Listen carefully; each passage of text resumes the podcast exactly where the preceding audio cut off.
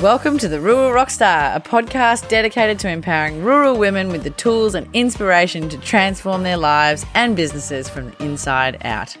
I share my journey of survive to thrive in life and business, and I show what it takes to be an entrepreneur.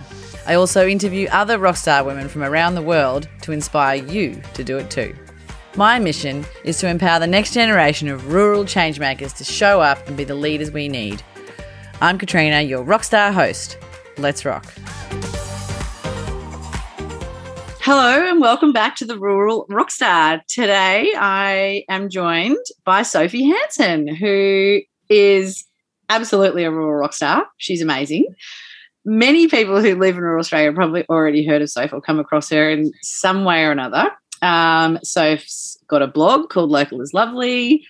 She's written now three books. Um, one is out now, I, I, believe, which we'll get into talking about that as well. She's had a podcast called My Open Kitchen. She was Australian Rural Woman of the Year, which is awesome. Um, and she's done many other wonderful things. She's also a deer farmer uh, and lives at Orange in rural Australia. And we will get into hearing more about Soph's journey um, shortly. But I thought I'd just mention that I came across Soph about, I think it's 10 years ago when we were actually both in the Frankie magazine. oh, yeah, that's right. Yes, yes. So you do remember that, Soph? That was, I think it was like 10 years ago now, which is pretty crazy. Wow, um, that long ago, yeah. Yes. And our husbands actually went to school together, funnily enough, in Bathurst. So, yeah. Yeah, both and I have a couple of connections. Um, and I've followed Soph very closely since then. And I must say, you know how they talk about having a thousand raving fans. I think I would definitely be one of your thousand raving fans because I've got all the books. I did the course. That's the other thing. So ran an e-course as well. Follow the blog. You know, download the five things to be cheerful about on a Monday. Sign up to that, which I love. Lots of people love that one actually. So yeah, I'm a, I'm an absolute fan of Soph's, and it's a real privilege to be able to interview you today, Soph. So welcome to the show. Thank you so much, Katrina. Thanks for having me and that thanks for that gorgeous introduction. Ah, uh, yes. Now Soph's multitasking today as well. So if you can hear some noise in the background, it's all good. Don't worry about that. We've just got to be we've got to make it work. So sorry. No, not at all. It's absolutely fine because we've got to make these things work and um it's all part of it. So we love that. Um, now, so what I usually get people to do is basically start is tell us start by telling us how they got to where they are now. So, how did you end up, and what has been the journey to getting you to living on a deer farm in Orange? well, uh, do you want the short version or the long version? I don't know. It's um, yeah. I guess I um, I grew up in Sydney, and I did journalism at or print journalism at the University of Canberra. And then I kind of worked my way through various sort of food and lifestyle magazines in my 20s, and that involved a couple of years. Uh, well, I'd temped in the UK and travelled around, and then I had three years working in Northern Italy for the Slow Food Movement's editorial house, which was amazing, and then worked in magazines back in Sydney as well. So always um, loved writing about food and always had that background, I guess, of storytelling. Um, and then one day I went to an event for Australian Farmed Venison as part of my job. It was like a PR lunch. Um, and three three months later, I found myself engaged to the farmer who had organised that, which is Tim, you know, my husband. So it kind of happened like really quickly, but it didn't feel, you know, quick. It just felt right.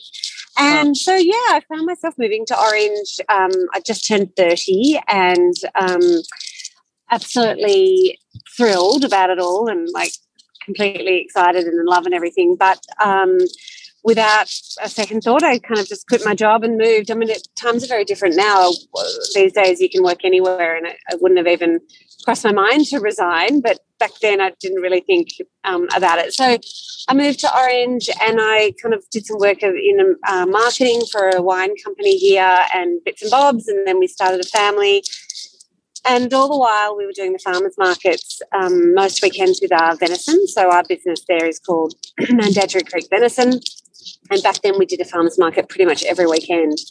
And I started doing a newsletter for the um, stall that we held there and collecting recipes and looking around me and seeing all these other stall holders and handing out all their beautiful recipes. And I thought, oh, wouldn't it be great to collect all of these in the one place? And a lot of the, my story, I guess, has just been timing. And I think that's probably the true with a lot of people. But at that time, food blogs were just kind of gaining momentum, about to have a bit of a moment.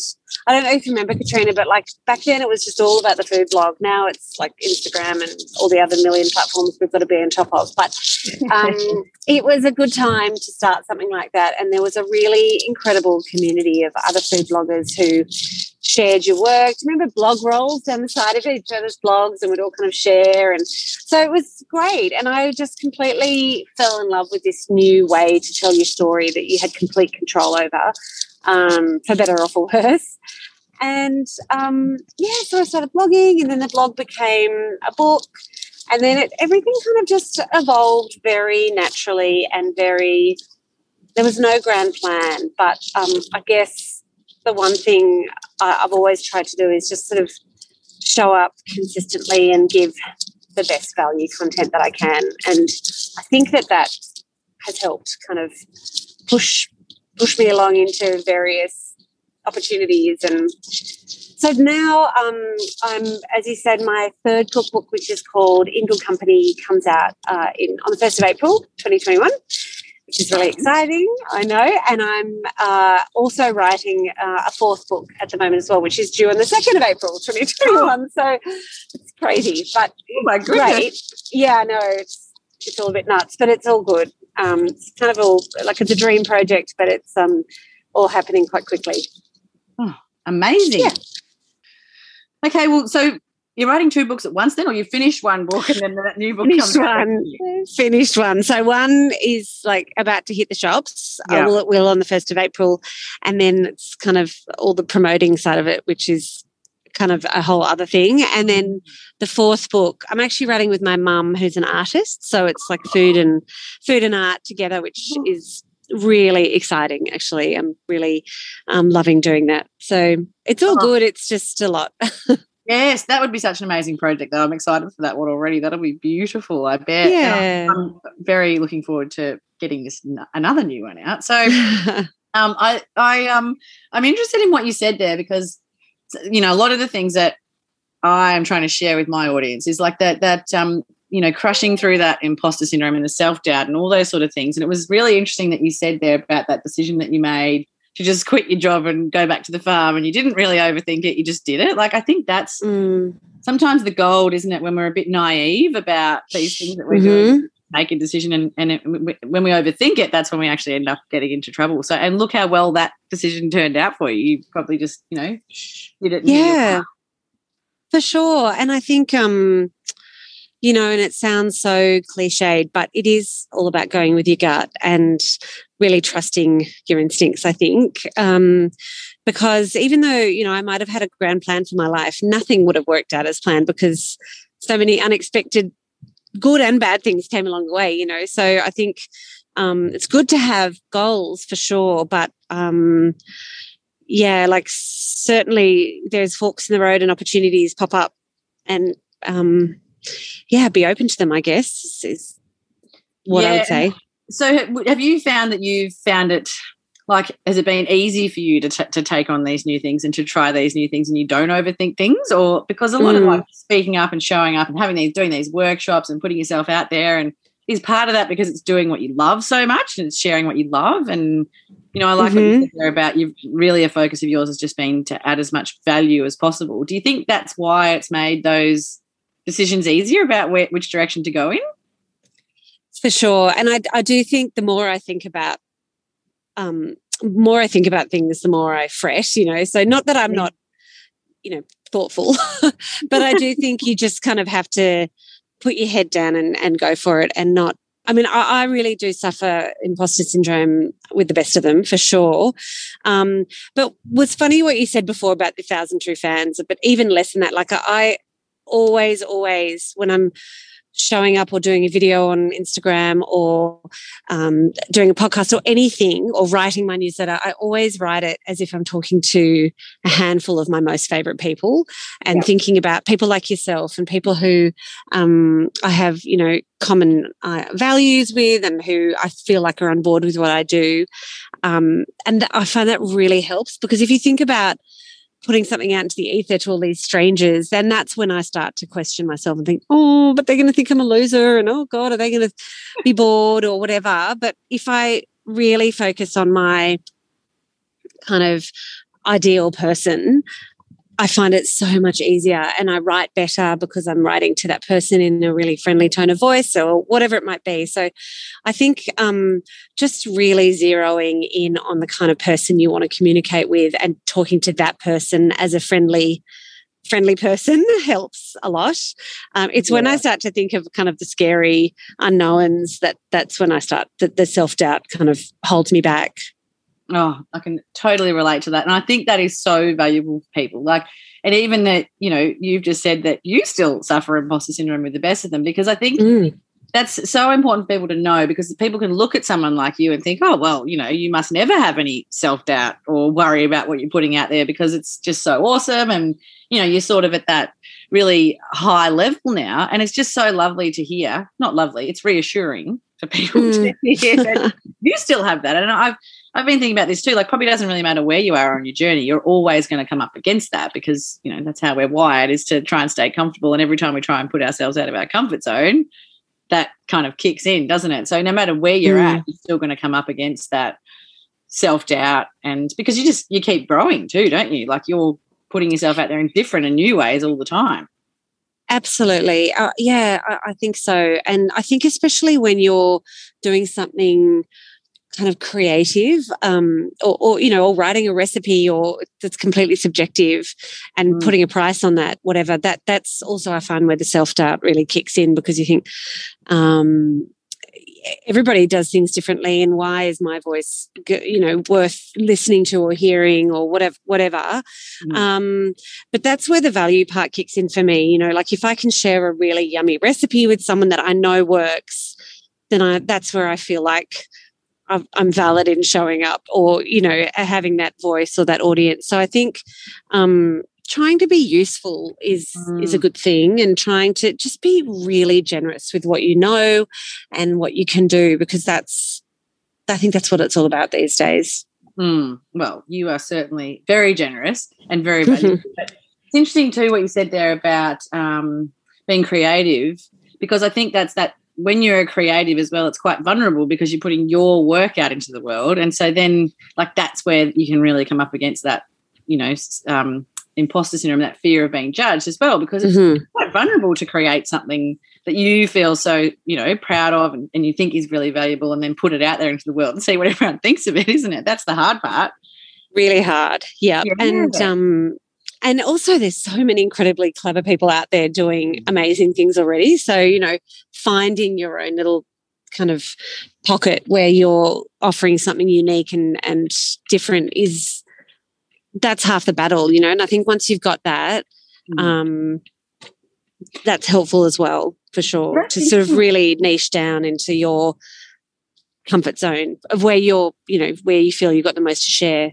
Yep and that's actually I would love to dig into that a little bit more with you because that's a place where the that where it can show up that self doubt because you think oh well especially I mean let's let's face it there's a million and one um, cooks and chefs and recipe books out there. So that would be a very easy mm. very easy for you to go oh well there's already a thousand and one million cookbooks. Why write another one? But you've proven and you've shown up and you've done it and it's still been you know it's it's very successful and people love it. And imagine if you'd just gone oh well there's already all those cookbooks. Why bother? So so you know what was it then that that led to that sort of how did you kind of work through that? Or did you and, and was it that you were able to find your niche and like your point of differentiation? Or did you just do it anyway? Like how did you work through that bit um, I remember listening to an uh, interview with Elizabeth Gilbert, and I think it was with Marie Forleo. Anyway, and she said, "Look, everything everything's been done before, but not by you."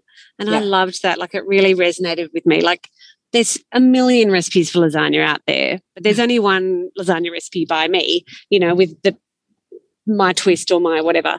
So I think um think remembering that like we're all going to bring our own particular voice and um, tastes and skills or whatever to to whatever we do and inherently it will be different and unique but um, i mean i guess you know with my books um, they are that I think their point of difference is that they've got a very much a country kind of um, foundation. And because I photographed them all myself, they're very much a year in the life. You know, we, are out and about, we're visiting people. And so, I, and, and that would be really hard to do with a whole team of photographers and stylists and stuff. So I guess mm-hmm. that's um, a bit of a point of difference. But um, I think it's just having faith in the fact that um, nobody else can do what you do like because it's you and that might resonate with some people and it might not resonate with everybody but that's okay because not everyone will love you not everyone's going to um, pick up what you put down but as long as you, enough do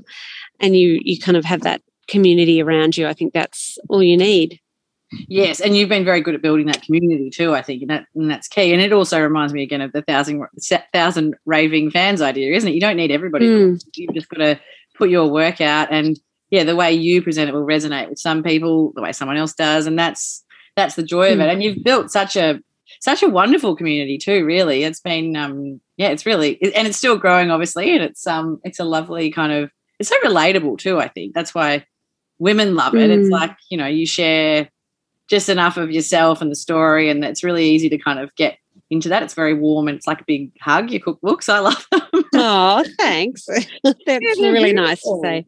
so, so something else I'm interested in is like how important or how you know, in, I guess how much does it lead to your sense of fulfillment? Like the fact that you are living your passion and you, you know, I, I would assume, I'm not sure, but you've like it looks like you've really found your why and your purpose and your passion in life is to share this stuff. Like, does that really help to make you feel good about life? And does it feel very f- fulfilled to be doing that?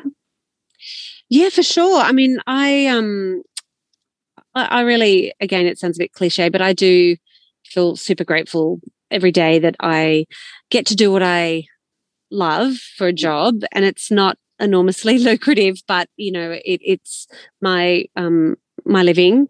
And um, yeah, so I absolutely find that very rewarding. And also, I guess um, I've I've found a place that I'm more or less comfortable with in terms of there's a lot of overlap you know between my work life and my personal life just because so much of what i share is our life and what we're cooking and eating and doing on the farm and um, so uh, you know there's certain things that I'm really happy to talk about and certain things that I think people probably aren't interested in and don't want to hear and I don't really want to share either. Mm. Um, so yeah, I, I, I guess that's it's. I feel really lucky, um, but it's taken you know ten about 12 years sort of of plugging away to kind of get to a point where I, I feel like I can um, call myself a writer, you know, or whatever whatever I am. Um, you know, and I've I've had jobs along the way, um, and I still freelance for various people, and I do a lot of bread and butter work. And but of but fundamentally, I, I really do get to do what I love and believe in, and um, and I think that's why I don't begrudge sitting up late on a Sunday night doing my newsletter or waking up really early every Monday morning to write it or do the you know um, the long hours because I really love them. You know, I really enjoy the work. I think if I um, it didn't feel that way, it would be a bit more of a graft, I think. Yeah, absolutely. I think that's so important. I, I know there's a, quite a few nuggets of gold in there. I think one is that like it, it's you could probably be doing things that made you more money, but this brings you a lot of joy and happiness. And I've been thinking mm. about that a lot lately too. Is so so often people can get sucked into focusing on what's going to make them the most money, but it's really important to think about what brings you joy and and mm. that as well. And then also, yes, the importance of it, it, can get stressful for people too, though, trying to figure out what their purpose is, what their passion is, what their why is, and all that kind of stuff. Mm. stressful, but there is a lot of joy when you actually manage to do that and to, to have the courage, I guess, to step into that and follow that path. Because I mean, you like you could have easily stayed at your job in Sydney, or you could have done other things, but you've mm. you know you've pursued this path, and it really is paying off for you, which I think is nice as well, and encouraging for people to see that. Yeah, and I think also um, one other thing that I, I only kind of realized recently as well is you have to value, like put put a value on um, the flexibility that that freelance or working for yourself can bring. You know, like um, I can work school hours. I can, you know, my daughter's homesick today. I could spend that time with her or whatever it might be. Um, and and yes, you probably take a financial hit not having paid holiday and paid everything, but um, I think you have to add a value. If if that means if flexibility means something to you, you've got to kind of value that as well when you're thinking about those big pictures. And oh, so often I've thought, oh, I better go and see if I can get a job, you know, the local DPI or whatever, and get, get some sort of comms job here or there. And they would all be great. Um, but I also now value the flexibility that I have as well. And I think I'm sort of trying to put, put that into my spreadsheet as well somehow. Yeah, I think that's really important. And I think we undervalue that a bit actually like to have that flexibility. And that's kind of almost like a it's a self-care practice almost to value that and to put that as an important thing and not just do something because we think it's going to make us more money but to have the kind of the awareness and the ability to say well yeah but i actually do value having that flexibility and that freedom in my business and i love what i'm doing so i'm prepared to you know value that more highly. I think that's really important as well Mm. I mean, you've all got to make a living as well. So, like, there's a balance there. It's balance. not that I can just, you know, like not work full time. I mean, and I do, but I think, um, you know, you take a hit in one area and then you kind of got to make it up somewhere else. And sometimes that is just having that um, ability to um, construct your days as, as that's in a way that suits you and your family the best way.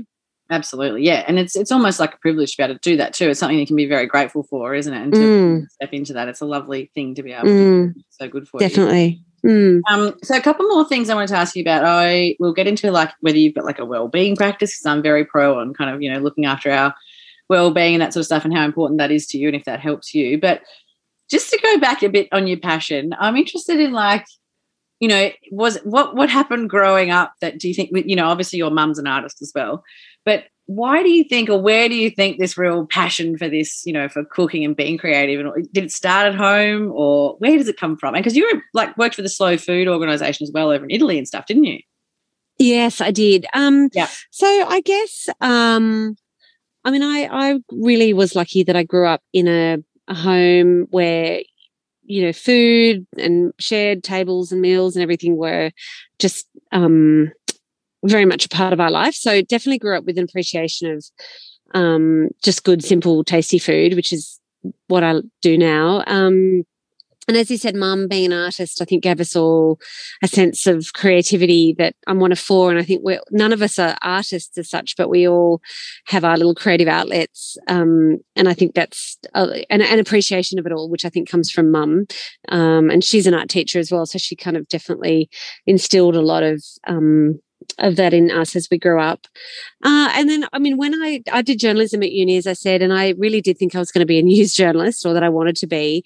And I spent a bit of time in the newsroom of the Mail on Sunday in the UK, which is like crazy kind of the, wow. the ultimate kind of tabloid journalism. And it was around the time that Lady Diana tragically oh. died, and and it was just I was like, whoa, I want none of this. Like, you know, that kind of journalism was it was a um, yeah, I learned very quickly that it wasn't for me.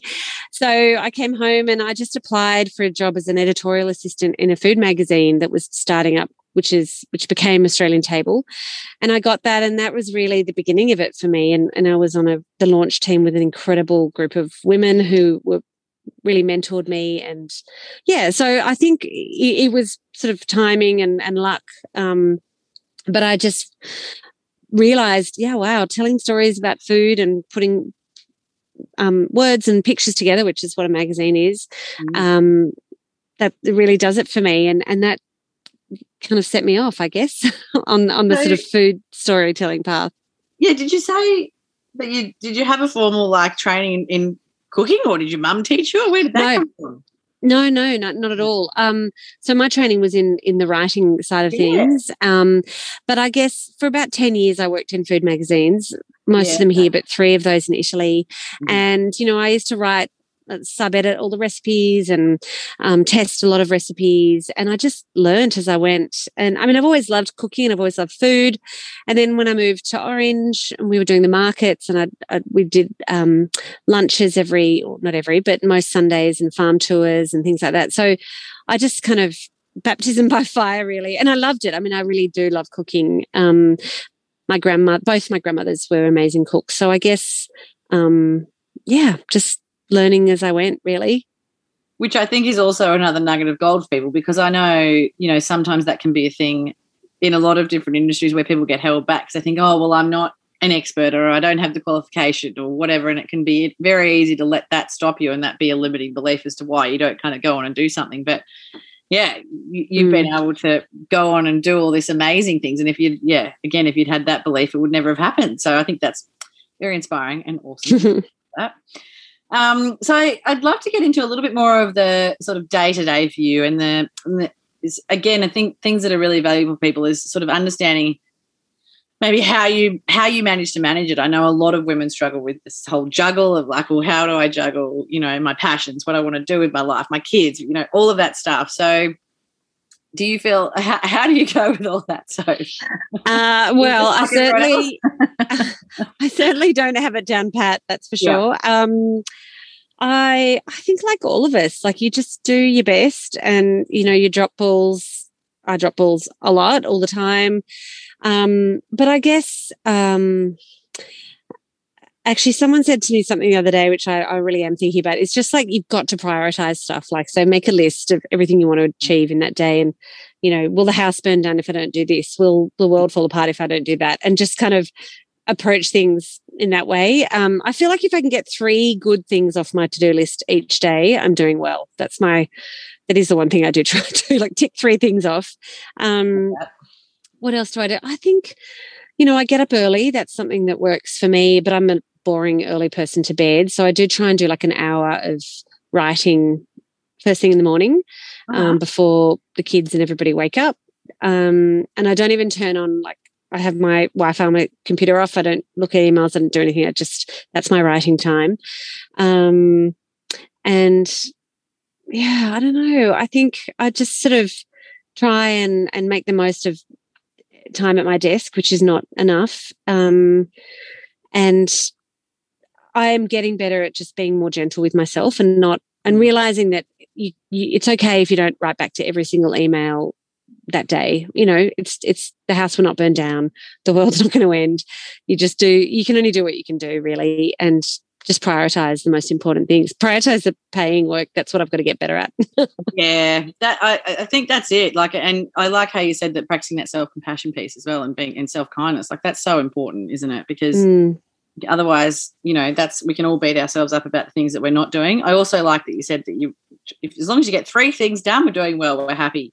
And mm. i bet that you know getting up that hour early and having that hour of writing time like that's pretty cool because that sounds like it's non-negotiable and then you know you've always got that writing done if no matter what happens for the rest of the day. Yeah if absolutely. shape, that's done. Like that's pretty pretty valuable i would say and and um, a pretty great practice to have which probably helps a lot i would imagine and going to bed early that's a big thing as well in terms of well-being practice because a lot of people mm. like oh i'll just watch one more episode of netflix or i'll just you know they think oh i'm just a night i'm a night owl but the reality is we all need a lot more sleep than what we think we do i think so mm. So yeah, going to bed early. Yeah, definitely. And mm. so, do you have any other kind of well-being practices that you do apart from yeah, like getting enough sleep and getting up early? Do you do, do, do um, anything else to manage your yeah, uh, well, I mean, I, would love to say that I, you know, um, exercise every single day, but I mean, I do walk. I do try and walk.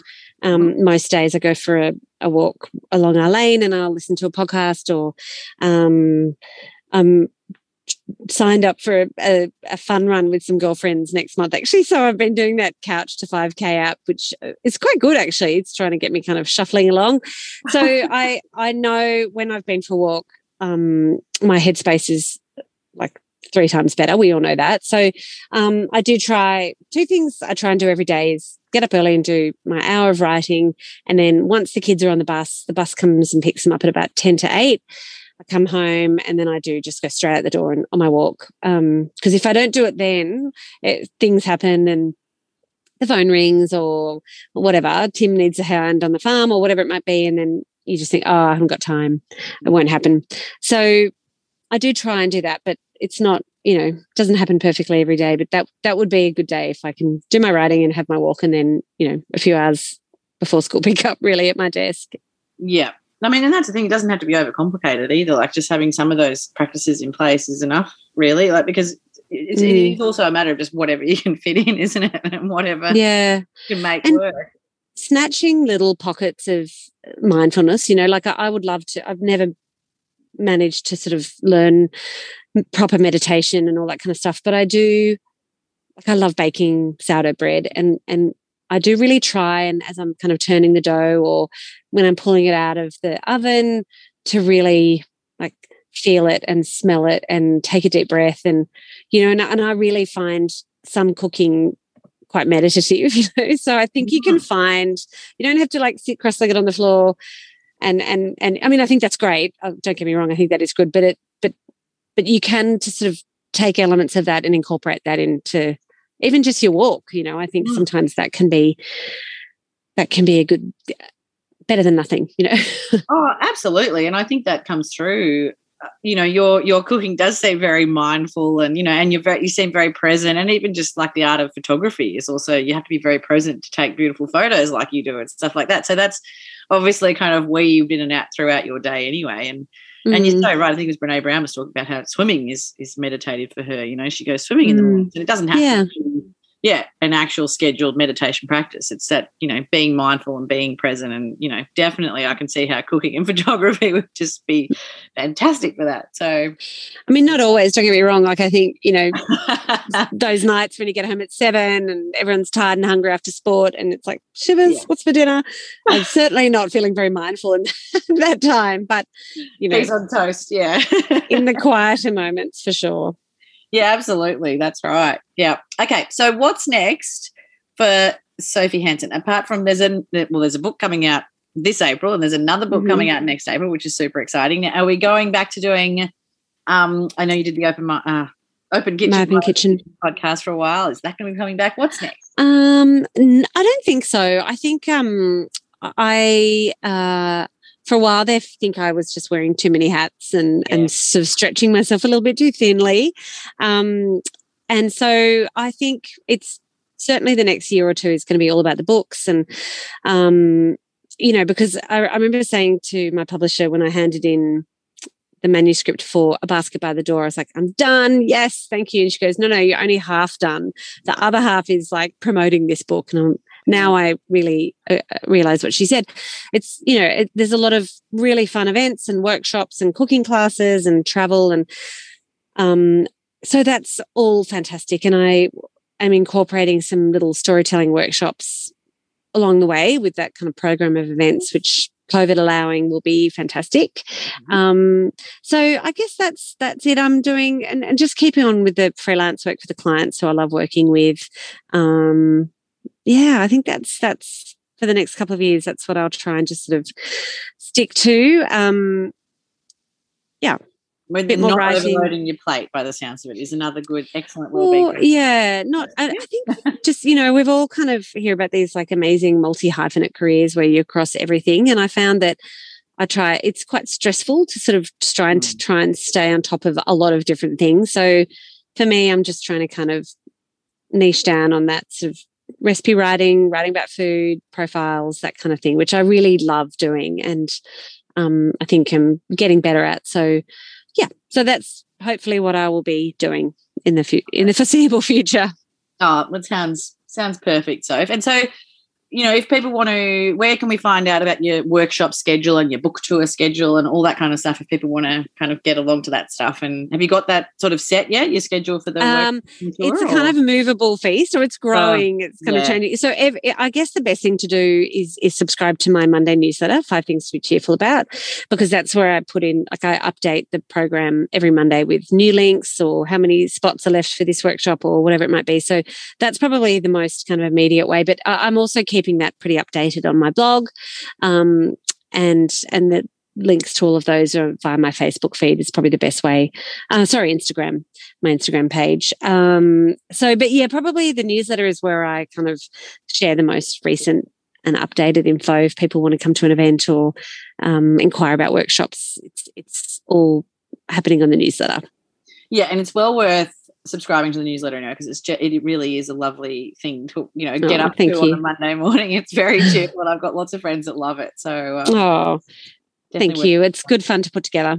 I, yeah, you can tell that. Yeah, I can see that that you obviously really, and I think I've heard you talk about it before, actually saying how you just you really do enjoy it. And again, I think that's you know so important, isn't it? Because that comes through in the in what we see as well, and you can tell that you enjoy it. And it, it makes it mm. even better. So it's lovely. Yeah. Mm.